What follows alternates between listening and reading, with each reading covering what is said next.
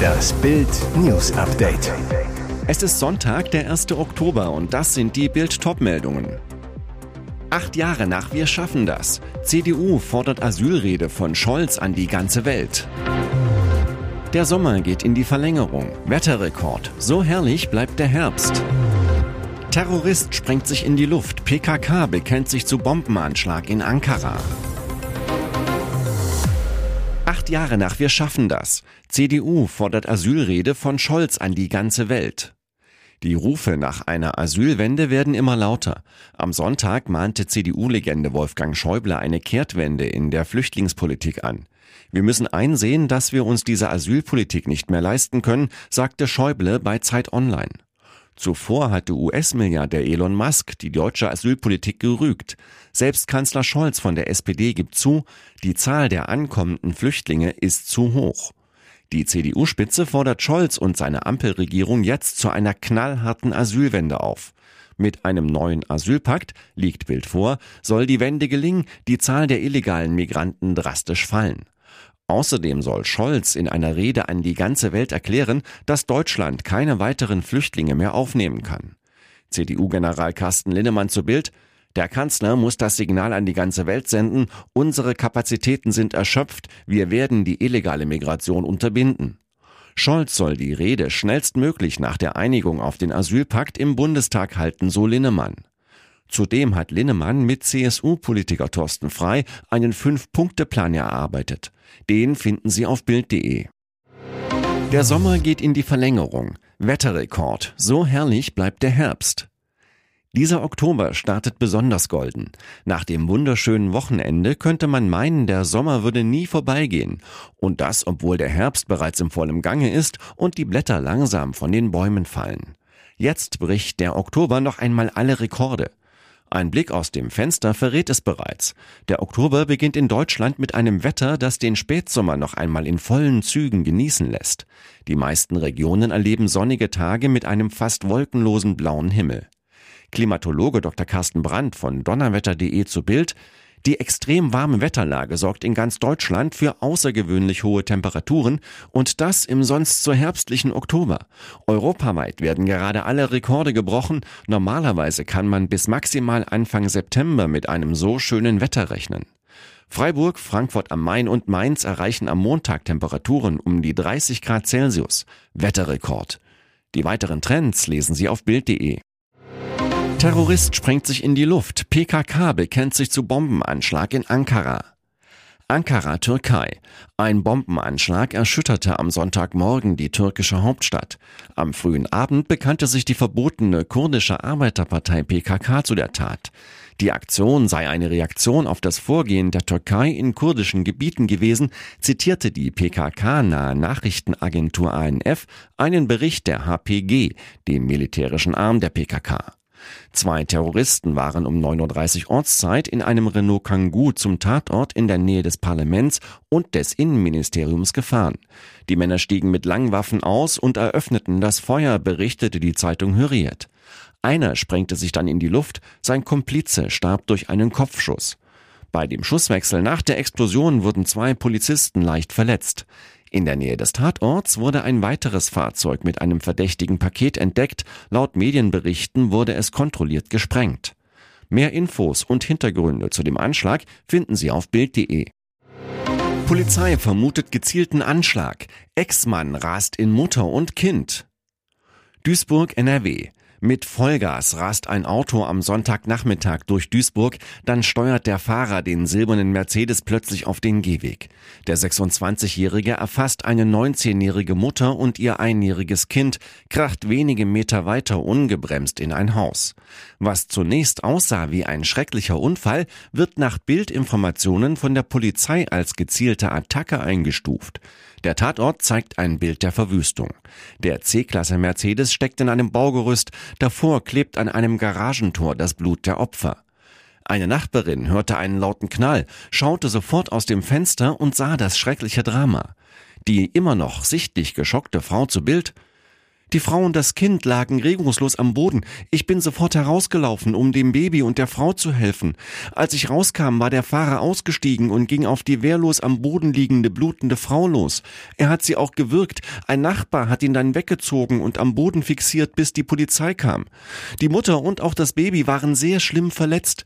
Die Frau musste schon hier vor der Garage reanimiert werden. Es ist so schrecklich. Ich hoffe so sehr für das Baby, dass sie überlebt.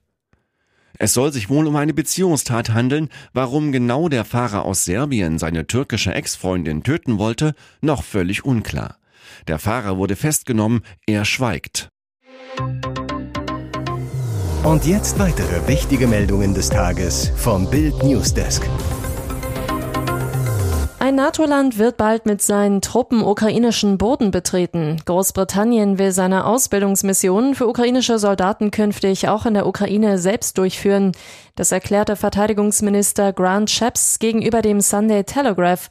Shapps teilte zudem mit, er habe bei einem Besuch in Kiew kürzlich mit dem ukrainischen Präsidenten Volodymyr Zelensky darüber gesprochen, wie die britische Marine eine aktivere Rolle im Schwarzen Meer spielen könne, wo zivile Schiffe von Russland ins Visier genommen würden.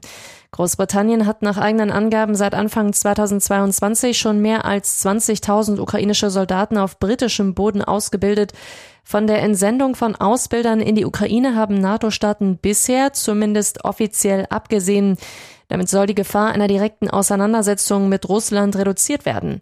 Einen Zeitplan für die Verlegung der Ausbildungsmission nannte Scheps nicht. Der russische Ex-Präsident Dmitri Medvedev reagierte empört auf die Ankündigung aus London, drohte den Briten und erklärte, mögliche britische Militärausbilder seien legitime Angriffsziele. Dasselbe gelte für deutsche Rüstungsfabriken, falls die Bundesrepublik Taurus Raketensysteme in die Ukraine liefern sollte. Mehr Hintergründe lesen Sie auf Bild.de. Feiger Mordanschlag auf Winzersohn. Ralf Steffen für den 250 Jahre alten Steffenhof, ein Weingut im Dorf Trittenheim mit 1100 Einwohnern in Rheinland-Pfalz. Malerisch gelegen, hoch über einer Moselschleife. Eine Postkartenidylle, doch nun raste der Sohn des Winzers dort fast in den Tod. Ein Unbekannter hatte die Bergbahn des Steffenhofs derart manipuliert, dass sie in eine Felswand krachte. Ein Mordanschlag im beschaulichen Trittenheim. Die Bahn schoss los wie eine Rakete, war nicht zu bremsen. Mark Steffen stand zum Glück nur auf der Bahn, konnte deshalb in einer Kurve abspringen. Für seinen Vater, der sich meist hinsetzt, wäre der Absprung deutlich schwieriger gewesen, vielleicht sogar unmöglich. Die Bahn raste ungebremst ins Tal. Eigentlich hätte sie am Gleisende in einen Aufpralldämpfer knallen müssen, aber sie entgleiste, krachte mit voller Wucht gegen eine Felswand. Denn der Täter hatte den Dämpfer abmontiert und er hatte die Bahn an vier weiteren Stellen am Gaszug und den Sicherungsstiften am Gleis manipuliert. Die Winzerfamilie schaltete die Polizei ein und für die ist klar, das war kein Unfall, sondern Sabotage. Sie ermittelt nun wegen versuchter schwerer Körperverletzung und warnt alle Winzer, wer ähnliche Bahnen nutzt, sollte die unbedingt überprüfen. Hier ist das Bild News Update. Und das ist heute auch noch hörenswert. Der US-Kongress konnte einen ab Sonntag drohenden Government Shutdown, also eine Stilllegung der Bundesverwaltung, erst kurz vor der Deadline abwenden. Das bedeutet, der Staat kann erstmal weiter arbeiten.